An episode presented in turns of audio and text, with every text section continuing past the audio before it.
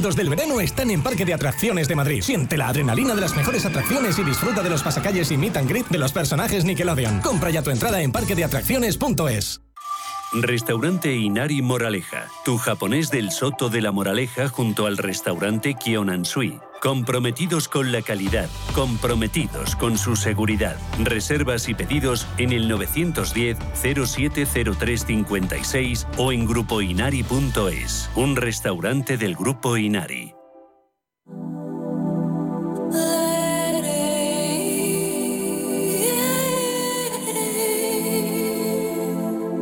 Ruta 42, los domingos a las 4 de la tarde en Radio Intereconomía. Un viaje infinito por las grandes músicas.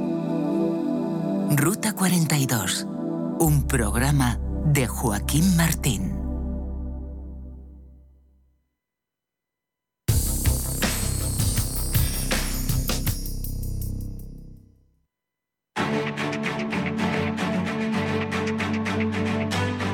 Capital Intereconomía, el consultorio.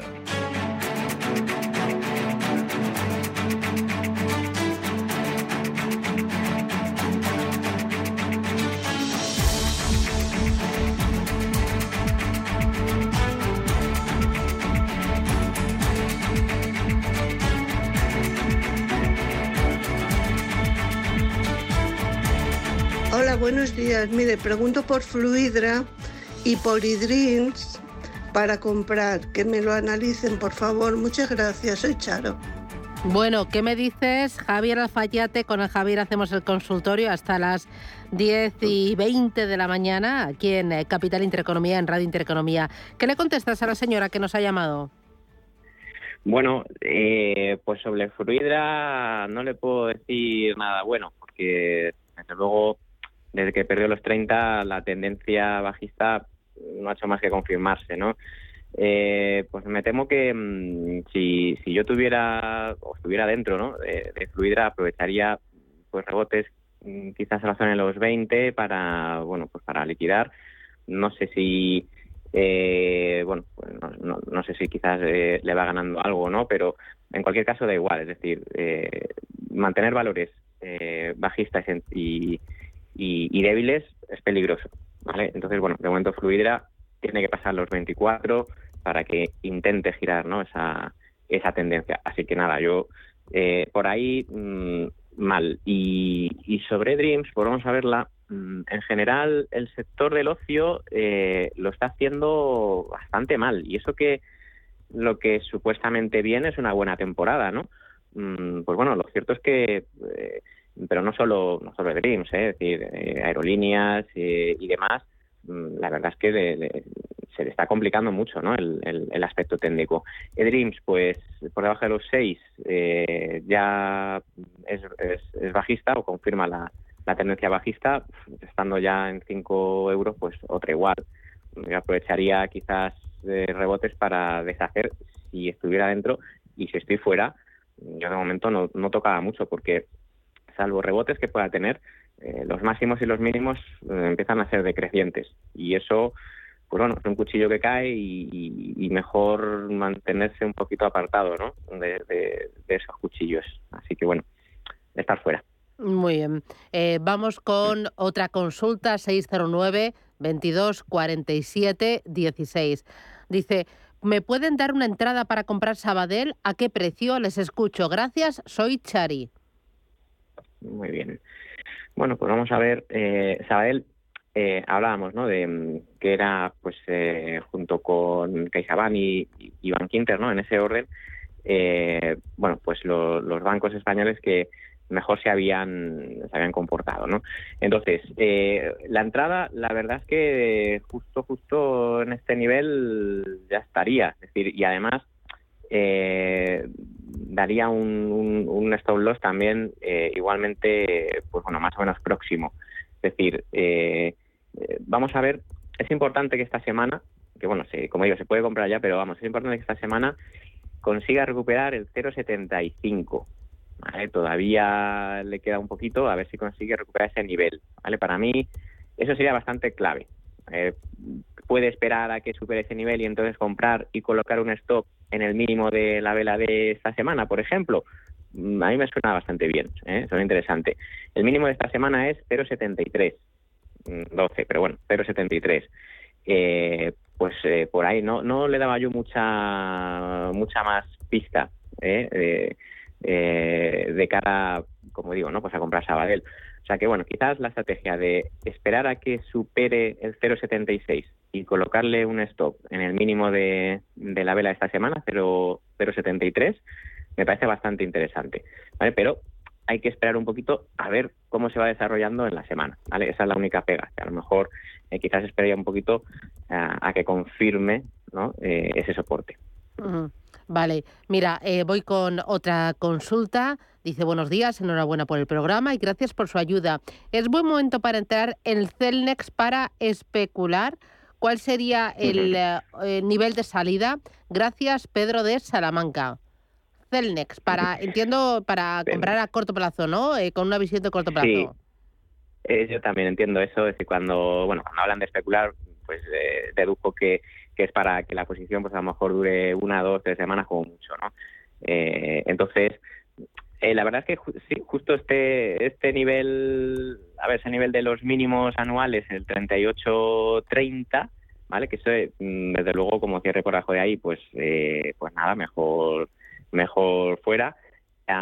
pero bueno, de muy corto plazo, el objetivo sería el 41-40, bien, ese sería un nivel que, que, bueno, para especular, como dice, ¿no? De, cortísimo plazo puede llegar, ¿no? Quizás hoy la verdad es que es el valor que más sube, ¿no? Dentro de, eh, pues del IBEX, o sea que, pero bueno, lo, hace siempre, ¿eh? Si cuando el mercado se mete en problemas o hay un poquito así de dudas, eh, rápido Celnex sube. O sea que, como digo, objetivo 41-40 de corto plazo eh, y yo no le dejara, no le dejaba mucho más margen, el mínimo de, pues quizás de, pues de esta semana 37-15, ¿vale? Por debajo de ese nivel.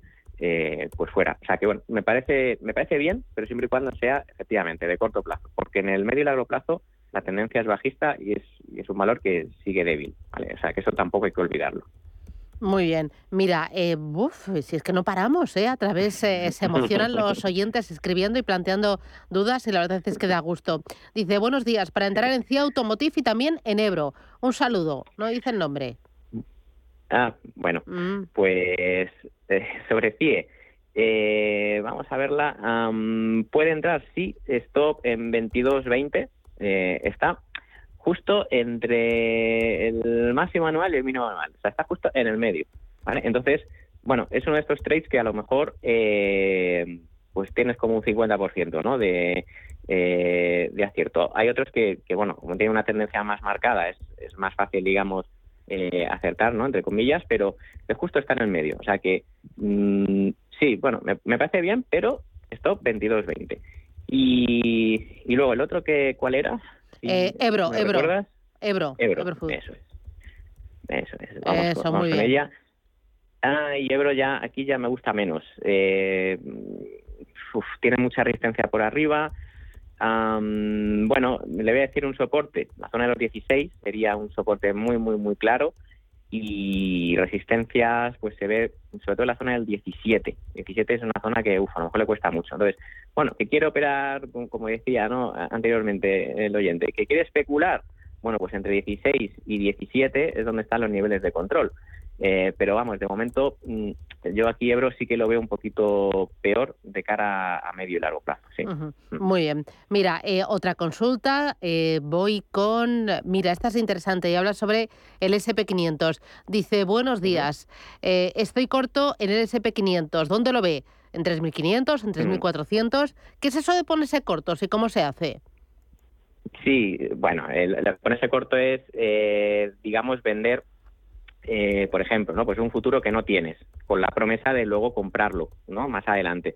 Entonces, ¿qué, haces de esa manera? Ganar si eh, el valor baja, el valor, el índice o a lo que haga referencia eh, ese producto, ¿no? son productos complejos normalmente, eso sí, pues hay que hay que entenderlos y comprenderlos perfectamente.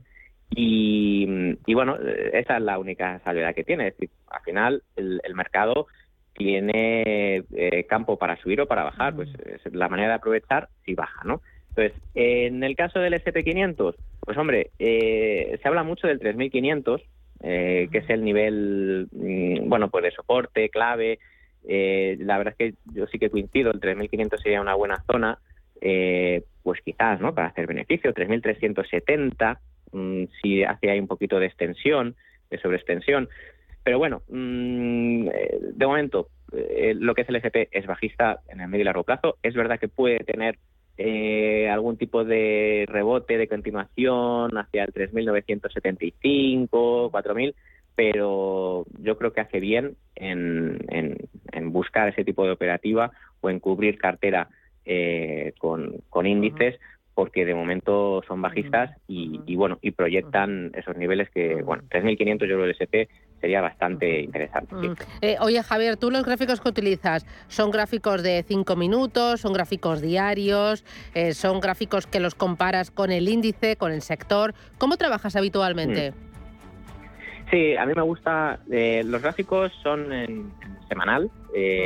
Además es en escala logarítmica, que siempre es más interesante porque se ve realmente la escala porcentual, no, no, absoluta, ¿vale? Y, y, bueno, al usar gráficos en semanal, pues es verdad que yo me muevo más eh, por grandes tendencias, ¿no? De, de, seis meses, 12 meses, incluso hasta 18 meses.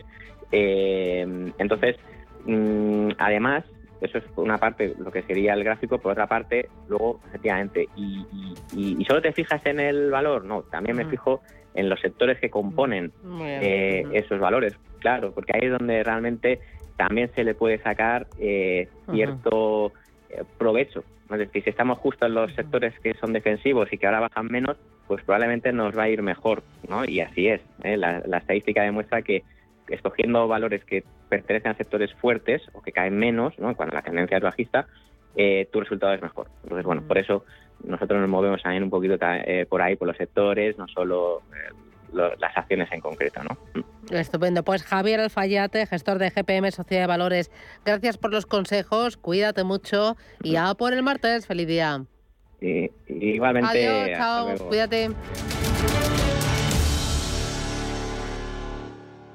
En la Universidad de Valladolid creamos futuro desde el siglo XIII, con 24 facultades, 70 titulaciones, 180 grupos de investigación, con un servicio de relaciones internacionales de referencia en contacto con más de 2.000 empresas y fomentando el emprendimiento. La Universidad de Valladolid te lo pone al alcance. Atrapa tu futuro. Estudia en la UBA. UBA.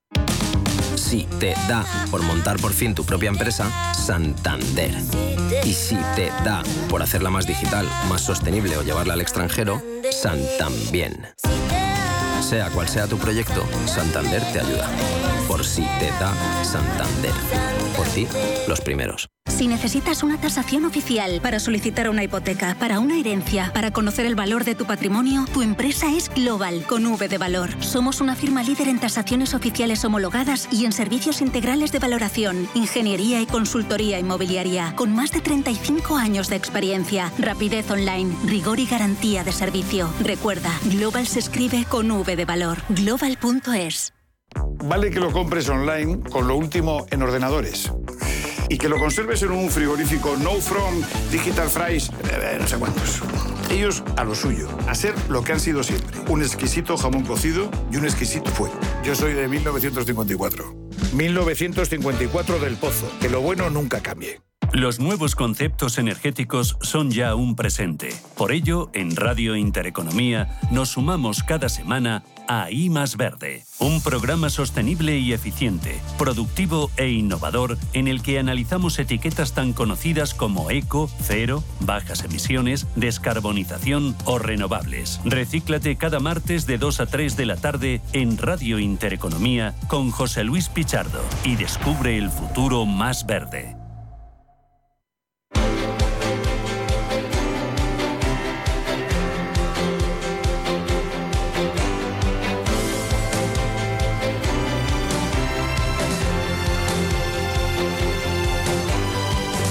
El Foro de la Inversión.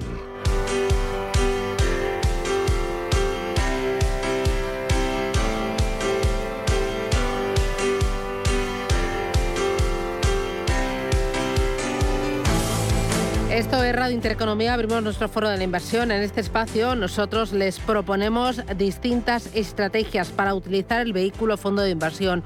Un vehículo que nos apasiona por su gestión profesional, porque te da acceso a cualquier activo, a cualquier región, a cualquier temática, porque te ofrece liquidez, te ofrece seguridad jurídica y una fiscalidad en España altamente ventajosa.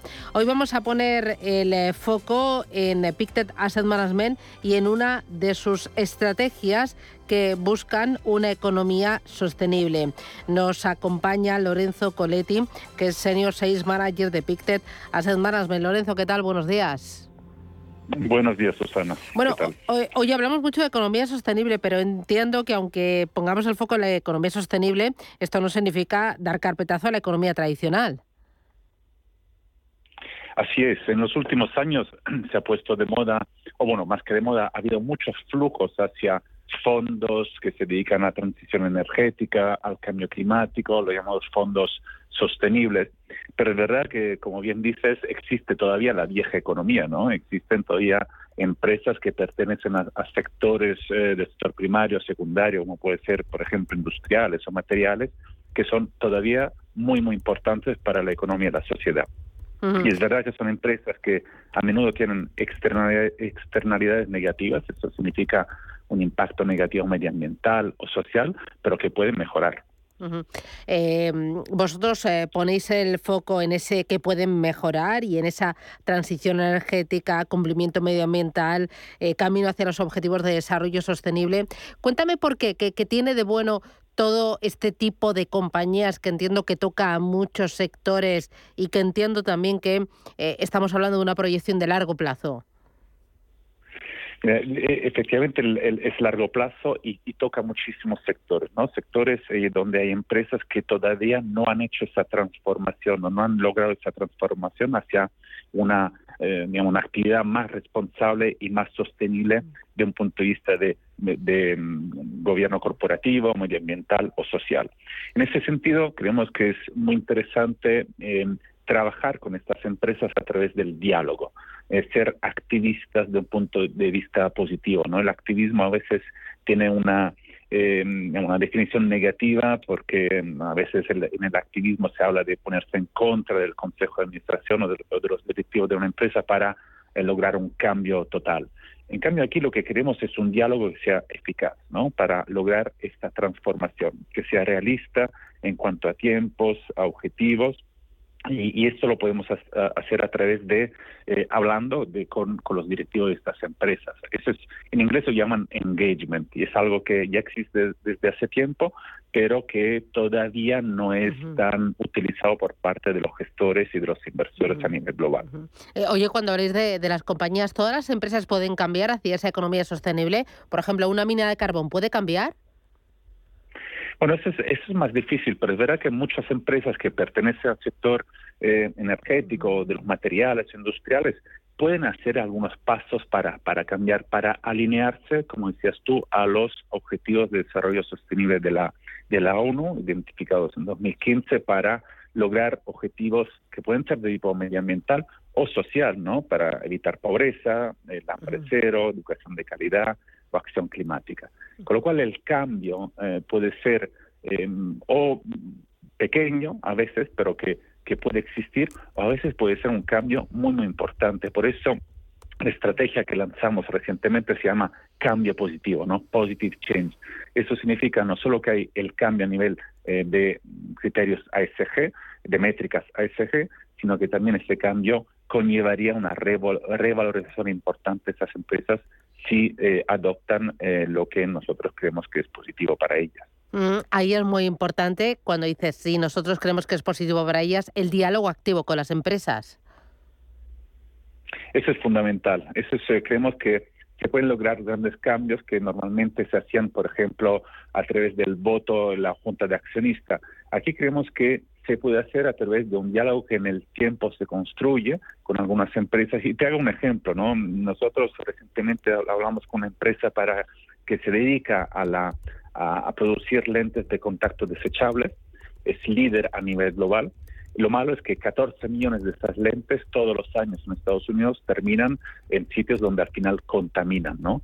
Y, y, ese diálogo con ellos nos lleva a intentar que, que hagan un cambio para que, por ejemplo, estas lentillas vayan a ser totalmente biodegradables. Esto no se alcanza eh, en uno o dos años, sino que va a tardar más tiempo en, alcanzarlo y por eso es de largo plazo, como decías tú al principio, pero eso es el tipo de cambio. Con lo cual este diálogo es para que su proceso productivo, para que sus, eh, digamos, eh, prácticas puedan cambiar y alcanzar ese cambio positivo. Vale, vosotros tenéis ahí una estrategia concreta en Big Management que se llama, Lorenzo. Se llama en inglés Positive Change o eh, cambio positivo.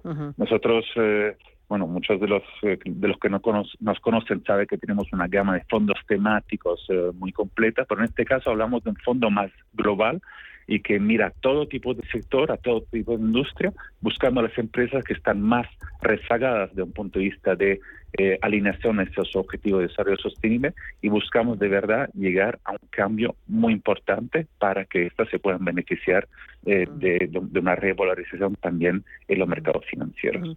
Eh, ¿Es una estrategia concentrada o es una estrategia muy diversificada? Es una, es una cartera concentrada, porque también el diálogo tiene que ser un diálogo bien hecho, ¿no? No podemos hablar con 200 empresas, Eso es muy complicado. y, es verdad que no lo hacemos solos, a veces lo hacemos con otros inversores, no, nos organizamos para, para, poder, para poder tener más impacto, ¿no? Pero es, es, es concentrada en el sentido de 40 valores, más o menos, pero globales y donde hay también una atención especial a, los mercados emergentes que están también más atrás, más atrasados en lo que es los, objetivos ASG y de desarrollo sostenible. Con lo cual aquí el cambio puede ser importante. Em, eh, ¿Cómo, eh, ¿Cómo es el proceso de selección de las compañías que incorporáis a cartera? Y no sé si me puedes poner algún ejemplo. Sí, mira, eh, aquí es una, es una estrategia muy especial dentro de nuestra gama de fondos porque por primera vez utilizamos una, una eh, bueno, partiendo de la, de la renta variable global, donde tienes 40.000 acciones, con lo cual es muy, muy amplio, pero aquí a, través de una herramienta propietaria, donde utilizamos un eh, proceso de lenguaje natural, lo que hacemos es comparar las palabras claves de las actividades de estas empresas, con los ODS. O sea, comparamos estas palabras, eh, se identifican con los ODS y así generamos un coeficiente de alineación en relación al sector donde, donde trabaja, trabajan estas empresas. Así podemos identificar las que están más avanzadas o las que están más atrasadas en este eh, tipo de alineación con los ODS. Y así podemos encontrar todas las áreas de mejora que van a ser fundamentales en nuestro diálogo después con estas compañías. Por lo cual este es el filtro inicial y luego aplicamos los clásicos filtros fundamentales de valoración, de crecimiento, etcétera, etcétera. Pero eso es un poco la, la novedad, ¿no? Utilizar este esta herramienta de al final de inteligencia artificial para encontrar las oportunidades más, más em, interesantes. Eh, oye, y ahora que eh, este, este mes de agosto vamos a dar un paso más en esa nueva normativa de las finanzas sostenibles, el llamado Green MIFID, es un fondo de inversión, entiendo, artículo 8. Correcto, es artículo 8. Todavía, como aquí el CAM es una transformación, es una transición de las empresas, todavía no es un fondo de de, impacto medioambiental eh, concreto o social concreto, lo va a tener quizás más en el futuro, por eso no es artículo 9, que es el típico eh, fondo de impacto, aquí eh, estamos todavía en el artículo 8. Puede que esto cambie de cara a futuro, pero efectivamente, como bien dices, es, pertenece a ese tipo de artículo. Muy bien. recuérdame el nombre de la estrategia, Lorenzo. Es muy fácil, ¿eh? es Positive Change, cambio positivo. Muy bien. Positive Change. Lorenzo Coletti, desde Picteta Management, ¿vacaciones para cuándo? Para, bueno, en breve, un par de semanas ¿eh? me quedan. Bueno, bueno. Que no, no queda demasiado. ¿eh? Bueno, pues nada, que, que, lleguen pronto y que las disfrutes. Lorenzo, desde Picteta Management. Gracias, cuídate mucho y felices vacaciones. Un abrazo. Igualmente. Adiós, chao, chao.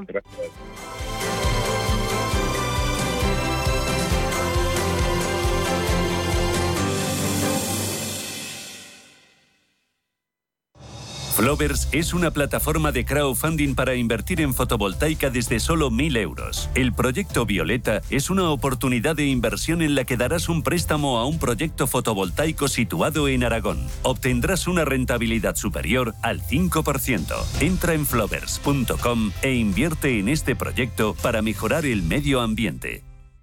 Si mantienes la cabeza en su sitio, cuando a tu alrededor todos la pierden, si crees en ti mismo cuando otros dudan, el mundo del trading es tuyo. Trading 24 horas, un sinfín de oportunidades. Cuando ves la oportunidad, IG. Todas las operaciones conllevan riesgo. 76% de las cuentas de inversores minoristas pierden dinero en la negociación de CFD con este proveedor. Debe considerar si comprende el funcionamiento de los CFD y si puede permitirse asumir un riesgo elevado de perder su dinero. Y a Cine Yelmo, ya puedes disfrutar de Minion, el origen de Gru, en la gran pantalla. En Cine Yelmo disfruta en familia con Gru y toda la tropa Minion. Consigue ya tus entradas en yelmocine.es o en nuestra app y comienza el verano con Minion, el origen de Gru. Ya en Cine Yelmo. El amor de Maite por la montaña. El regreso de Antonio a su pueblo. Las ganas y las gallinas de Esteriana el esfuerzo por no olvidar de la Asociación de Familiares de Enfermos de Alzheimer, la fuerza de las emprendedoras de la repera, la pasión de Antonio en cada uno de sus dulces. Ellos trabajan por nuestros pueblos. En la Diputación de Segovia trabajamos por y para ellos. Nuestros pueblos son y siempre serán nuestra verdadera fortaleza. Diputación de Segovia. En Radio Intereconomía nos adelantamos al futuro con My Economy. My Economy, una iniciativa que da voz a los nuevos mercados descentralizados. Bitcoin, criptoactivos, metaverso, NFTs. My Economy, de lunes a viernes de 3 a 4 de la tarde. My Economy, el espacio cripto de Radio Intereconomía.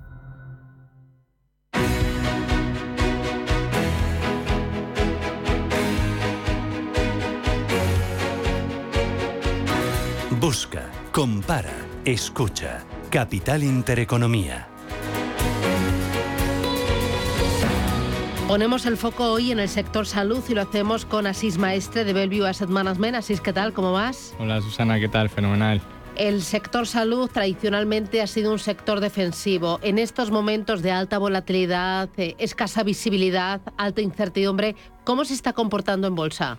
Sí, pues Susana, eh, todo lo que dices tienes toda razón en el sentido de que es un sector defensivo. En Bellevue somos unos plenos convencidos de este sector. Ahora, como también dices eh, muy bien, estamos en un entorno de muchísima eh, volatilidad. la gente se pregunta qué va a pasar mañana. Ahora el mercado está dominado puramente por la macro. La gente tiene el foco puesto en la inflación, en qué va a pasar con los tipos de interés y esto va a acabar provocando eh, una desaceleración o una recesión, pero como decíamos al principio, el sector salud se considera un sector defensivo. Eh, obviamente también eh, ha sufrido, pero sí que ha conseguido comportarse mejor que el resto del mercado. ¿no? Y esto, como hemos dicho, es por su carácter defensivo. ¿Esto qué significa? Pues que el crecimiento de las compañías eh, no dependen del ciclo económico. Por un ejemplo que pongo siempre, la gente no va a dejar de ir al médico por mucha crisis financiera que haya. Y también eh, ponerlo en consonancia eh, con una crisis que vimos no hace mucho, en el 2008, la gran crisis financiera de la historia y obviamente eh, vimos cómo los beneficios por acción de las compañías en el mercado en general eh, pues cayeron bruscamente. Sin embargo, en términos generales, los beneficios por acción de las compañías del sector salud consiguieron mantenerse estables. Esto obviamente, ojo, mucho cuidado, no significa que no vayan a caer en bolsa, pero sí van a ser capaces estas compañías de capear entornos de crisis eh, mucho mejor que el resto del mercado. ¿Qué aporta el sector salud a una cartera, además de reducir la volatilidad? Pues em, hay que fijarse fundamental, eh, o, bueno, diría yo en los fundamentales del eh, sector salud. Obviamente cuando estamos en entornos eh, de incertidumbre, volatilidad, hay que preguntarse, los inversores se preguntan si eh, estos fundamentales siguen existiendo o si han cambiado. ¿no? diría que rotundamente no, los fundamentales del sector salud eh, siguen vigentes, como comentamos siempre, y por recordarlos, eh, cada vez somos más personas en el mundo, cada vez somos eh, o hay un envejecimiento de la población, el desarrollo de las clases medias en países emergentes, con lo cual la tesis de inversión en el sector salud sigue completamente intacta. por ello, incorporar el sector salud en cartera nos va a dar, como comentábamos antes, esa mayor estabilidad en el medio y largo plazo, a capear esos momentos de incertidumbre eh, mejor y estamos seguros que en el medio y largo plazo mayores rentabilidades. Además hay algunos motores de crecimiento claves como son el aumento de la población, la mayor esperanza de vida, también la innovación, ¿no? Sí, eh, obviamente cuando nos ponemos a analizar compañías, eh, la innovación estaría en el centro de ese, de ese análisis. Eh, eso es lo que nos va a dar crecimiento de las compañías. La innovación sigue completamente intacta y con la innovación que vamos a conseguir sobre todo, ¿no? Eh, vamos a conseguir modernizar el sistema de salud, que en determinadas áreas podemos decir que está algo anticuado. Eh, vamos a, conseguir también algo tan importante como en reducir costes al sistema para hacerlo más eficiente eh, y sostenible cara al futuro. Y yo creo que lo más importante, vamos a mejorar eh, el tratamiento de los pacientes y el tiempo de recuperación. ¿A través de qué vehículos de inversión podemos acceder a esta temática? Pues eh, aquí me gustaría destacar nuestro buque insignia, por decirlo de alguna manera, en el sentido de que es donde más activos tenemos a día de hoy. Es nuestro fondo Bellevue MedTech and Services. Eh, y obviamente si el mercado se estabiliza, los tipos de interés consiguen mantenerse estables, sobre todo en los bonos eh, de gobiernos, probablemente la recuperación que veamos en este tipo de compañías eh, sea mucho más rápido que el resto del mercado. Háblame de este producto concreto, cómo está distribuida la cartera, por regiones, por subsectores y cómo lo está haciendo este año. Pues el fondo es un fondo eh, global, sin embargo, eh, como decíamos antes, los gestores ponen el foco en la innovación y donde más innovación hay a día de hoy es en Estados Unidos, por eso eh, el fondo casi todo está en Estados Unidos, en torno al 90%. Son fundamentalmente grandes compañías norteamericanas, globales, con producto en el mercado. Eso le da cierta estabilidad. Como decíamos al principio, este sector eh, no es inmune a las caídas, eh, ha sufrido, pero sí lo ha hecho mejor que el resto del mercado y por eso si el mercado se estabiliza sí que esperamos una recuperación eh, rápida de estas compañías. Por subtemáticas, porque entiendo que el sector salud engloba muchísimo, ¿no? Desde luego, los inversores por lo general cuando piensan en salud ponen el foco en farmacéuticas. De hecho, este fondo no tiene nada en farmacéuticas ni en nada relacionado con medicamentos. Invierte en compañías de tecnología médica fundamentalmente y luego tiene una parte de aseguradoras norteamericanas. Em, eh, recuérdame el nombre del fondo de inversión y dime, ¿es un fondo muy concentrado o muy diversificado?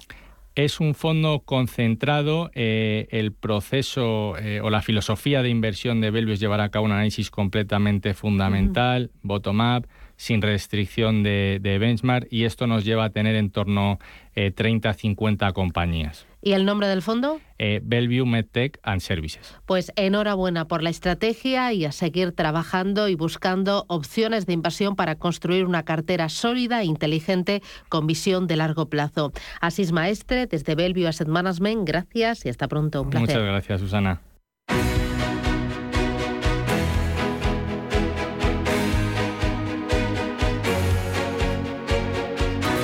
En Capital Intereconomía, Consultorio de Fondos.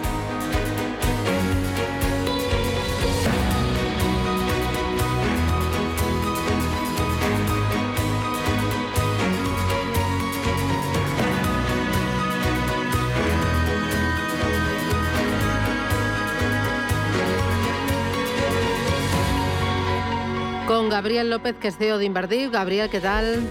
Buenos días, Susana. Oye, em, eh, te acabo de pasar eh, que veía esta mañana el diario El Economista, eh, hacía mm, un informe sobre cómo han ido las entradas de dinero, de ahorro a los fondos de inversión durante el pasado mes de junio y hacía balance de cómo ha ido el conjunto del año. Decía que en junio han entrado 600 millones de euros y lo comparaba con otros momentos en los que la bolsa lo ha hecho realmente mal, como por ejemplo pues en marzo de 2020 o a finales del año 2018, donde los ahorradores cogieron y vendieron y salió patrimonio del vehículo fondo de inversión. Eh, total, 600 millones de euros en un contexto complicado porque el IBEX 35 en este periodo ha caído más de un 8% y el SP500 ha bajado en eh, el mes de junio más de 6 puntos porcentuales. ¿Cómo interpretas? ¿Por qué eh, sigue entrando dinero en el vehículo fondo de inversión con este, esta tormenta?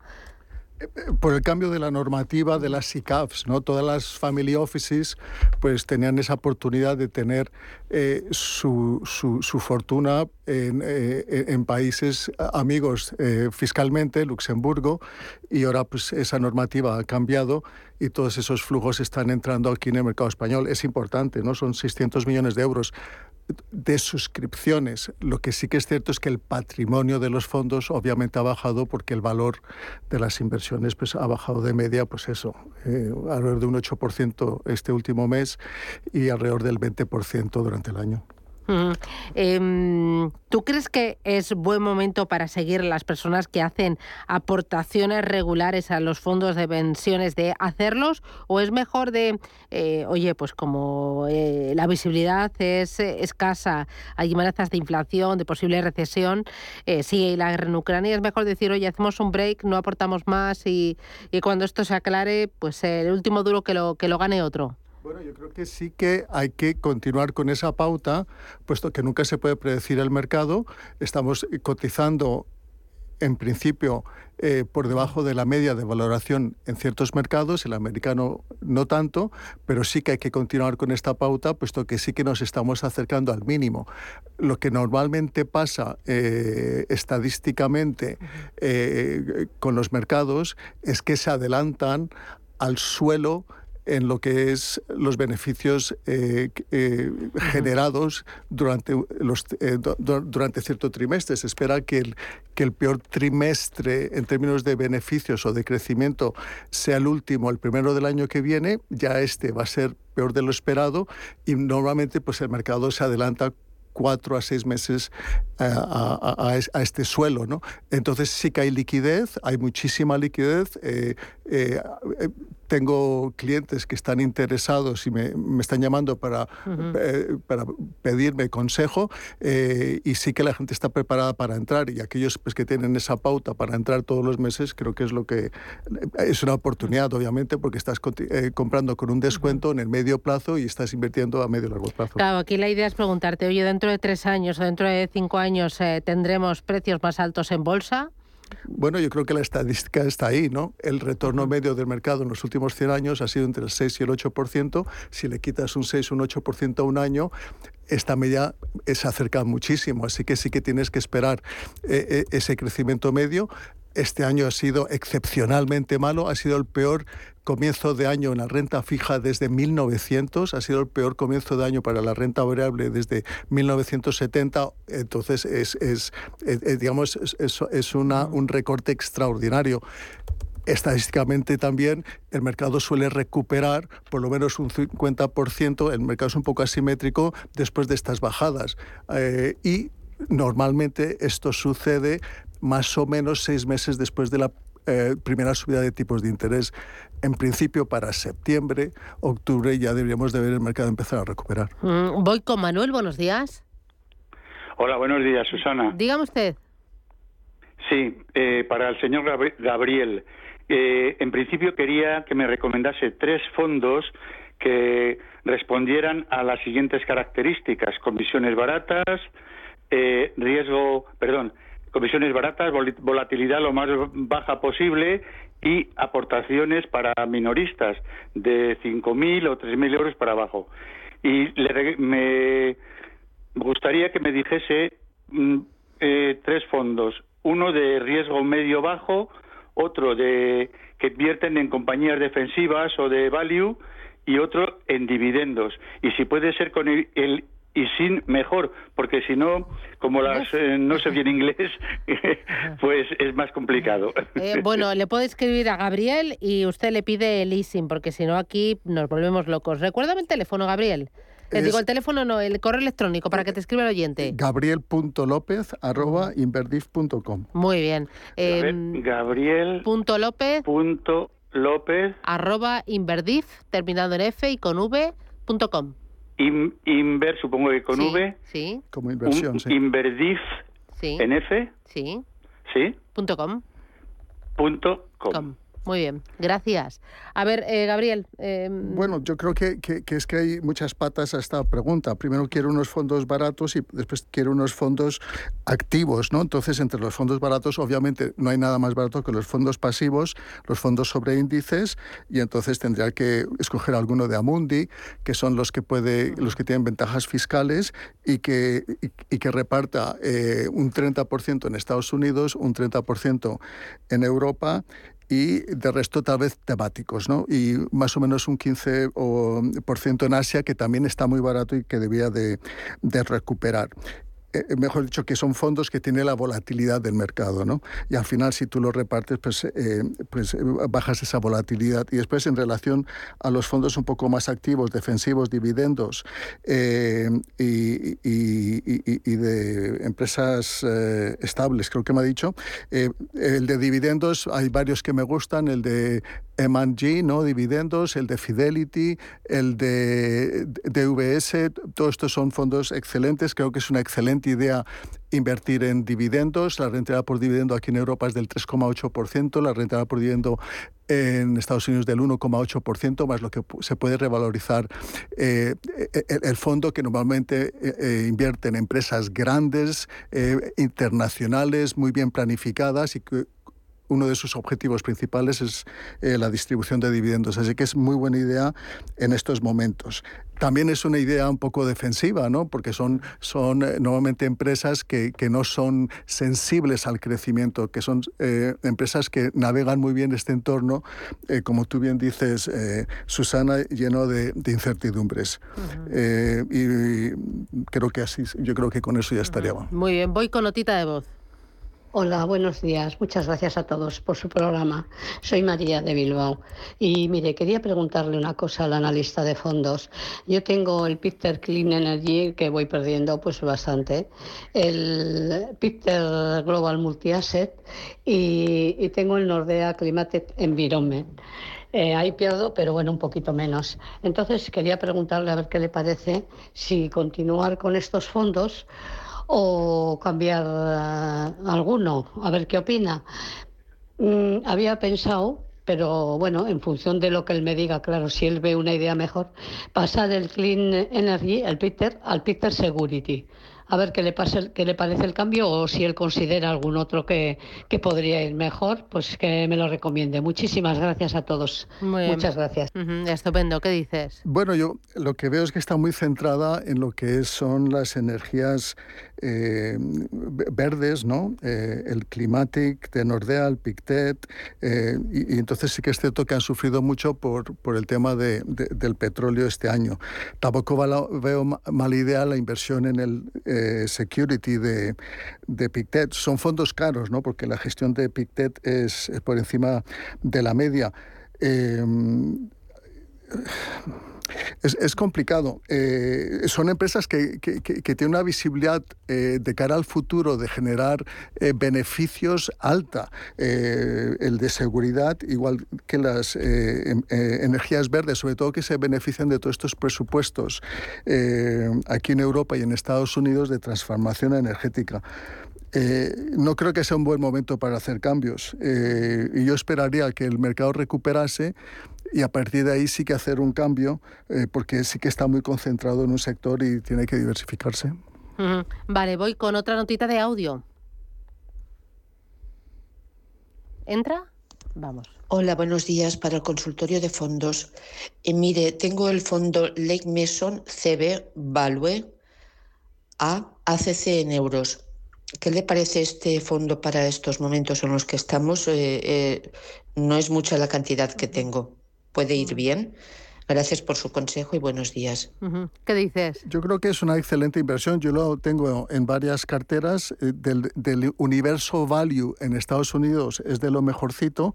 Es, ah, además que, yo solo invierto en, gestores y gestoras que, me han demostrado que en el medio y largo plazo eh, tiene una cierta estabilidad en, producir eh, rentabilidad. Y Lake Mason es el caso, y este fondo de value sí que tuvo una racha mala en, justo cuando pues, el mercado estaba eh, al revés, en que se favorecía el growth, pero ahora mismo es una excelente idea en este entorno eh, económico de tipos altos, de inflación, de poco crecimiento, invertir en value, porque, puesto que son empresas eh, que producen beneficios con un buen margen, estable en el medio y largo plazo y lo que estamos buscando. Así que yo lo mantendría.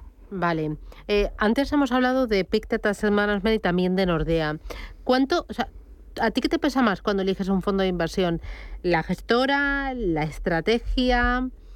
Mm, ¿El asset allocation? ¿Cómo, cómo es tu proceso de selección de, de, o composición de las carteras para los clientes? Eh, bueno, es que es, es bastante complejo, ¿no? Yo ya llevo muchísimos años, vengo de, de estar en una mesa eh, en que le dábamos servicios a las grandes gestoras internacionales y entonces eh, pues siempre eh, empecé pues eso vendiendo la bolsa española y las acciones entonces lo más importante son la composición de la cartera de las empresas, ¿no? ¿Qué empresas tiene? Y después lo, empiezas a comparar esa cartera y ese fondo con otros similares y las empresas que tiene, cómo están distribuidos, cómo están, eh, en, qué sectores, cuál es eh, el riesgo que tiene, eh, cuál es el coste, si, más o menos se, se, complementa con otras partes de la cartera, si añade diversificación, la consistencia de la gestión en el medio y largo plazo, muchas variables. Hay ciertas gestoras que, que, se, que, están más, especializadas en ciertos sectores que en otros. Nordea, por ejemplo, está muy especializado en lo que es las energías verdes. Epictet pues, está muy especializado en fondos temáticos. Eh, bueno, ya le, dedico bastante tiempo y, bueno, pues aquí lo importante es la consistencia en el largo plazo de los resultados. Muy bien. Voy con nota de audio. Buenos días, soy José de Madrid. Lo primero, enhorabuena por el programa y muchas gracias por la ayuda que nos brindan. Esto no es una consulta para para el consultor de fondos. Eh, quería saber la opinión sobre el Nordea Global Infraestructuras. Eh, si es el momento de quitarlo ya o, se podría mantener un poquito más. Y si es así, ¿a qué sector o a qué tipo de fondos se, lo podríamos cambiar? Gracias. Eh, infraestructuras es de, los, es de los sectores que ahora mismo estoy recomendando, ¿no? Estoy recomendando energéticas, estoy recomendando salud, sobre todo que es muy defensivo, y infraestructuras, que se parece un poco a lo que decía yo antes, ¿no? Que las infraestructuras se benefician de todos estos fondos eh, estructurales eh, aquí en, Europa y en Estados Unidos, invierten en autopistas, invierten en ciertos proyectos pues, que tienen sus, sus retornos eh, descontados en el medio de largo plazo y son excelentes inversiones en este entorno. Así que hay que mantenerle y hay que invertir en este sector. Eh, oye, ¿y sector salud? Que antes hablábamos con Bellevue. ¿Te gusta también sector salud? ¿Lo has mencionado? Excelente. A principios de año y el año pasado que empecé yo a subir en salud, no me iba tan bien y ahora de todos los sectores que mejor bueno, hay pocos sectores que han ido bien este año en las inversiones, eh, pero uno de ellos es la salud y obviamente es donde hay que estar. ¿Por qué? Porque tiene crecimiento estable en el, en el, largo plazo, todos queremos invertir en salud y es un sector que crece por sí solo. Mm, y entiendo que es transversal, ¿no? Eh, porque no solo es farmacia, sino que toca muchos eh, palos y toca la innovación y mucho de tecnología, ¿no? Porque ahora no se entiende la, salud sin la tecnología. Sí, sí. que por eso también puede ser un poco de value, un poco de crecimiento, ¿no? Sí, no, es un sector con unas perspectivas de transformación impresionantes. Eh, hasta, hasta las tecnológicas como Microsoft y, y, Amazon están invirtiendo en salud. Mm, muy bien. Pues Gabriel López, desde Inverde, fue un placer charlar contigo. Me lo he pasado pipa. Cuídate mucho y hasta la próxima. Un abrazo. Gracias, Susana. Adiós.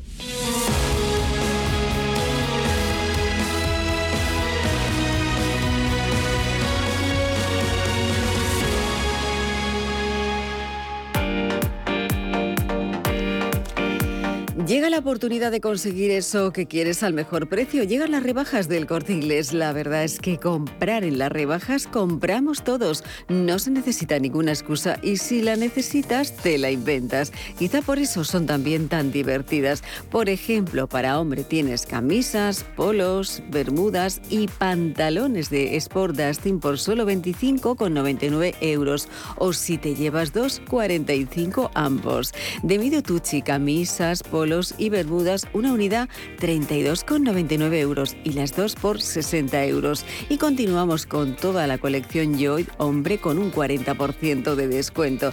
Recuerda del 23 de junio al 31 de agosto las rebajas del corte inglés también en tienda, en la web y en su app. Lo que quieres por mucho menos. Si te gusta el séptimo arte, Vivir de Cine es tu programa. Dirigido y producido desde Hollywood por José Ignacio Cuenca y presentado por María Ayer.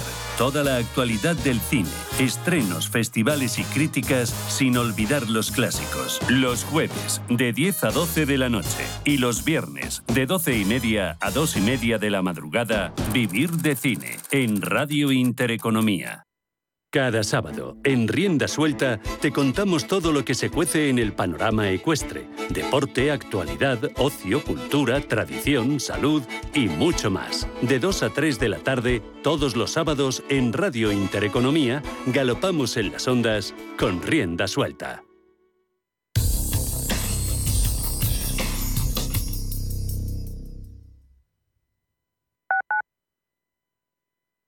¿Quieres ser agente de CoinMotion? Operador europeo regulado oficialmente por la FinFSA de Finlandia. Recomienda nuestros servicios criptofinancieros con la seguridad de estar registrados por una autoridad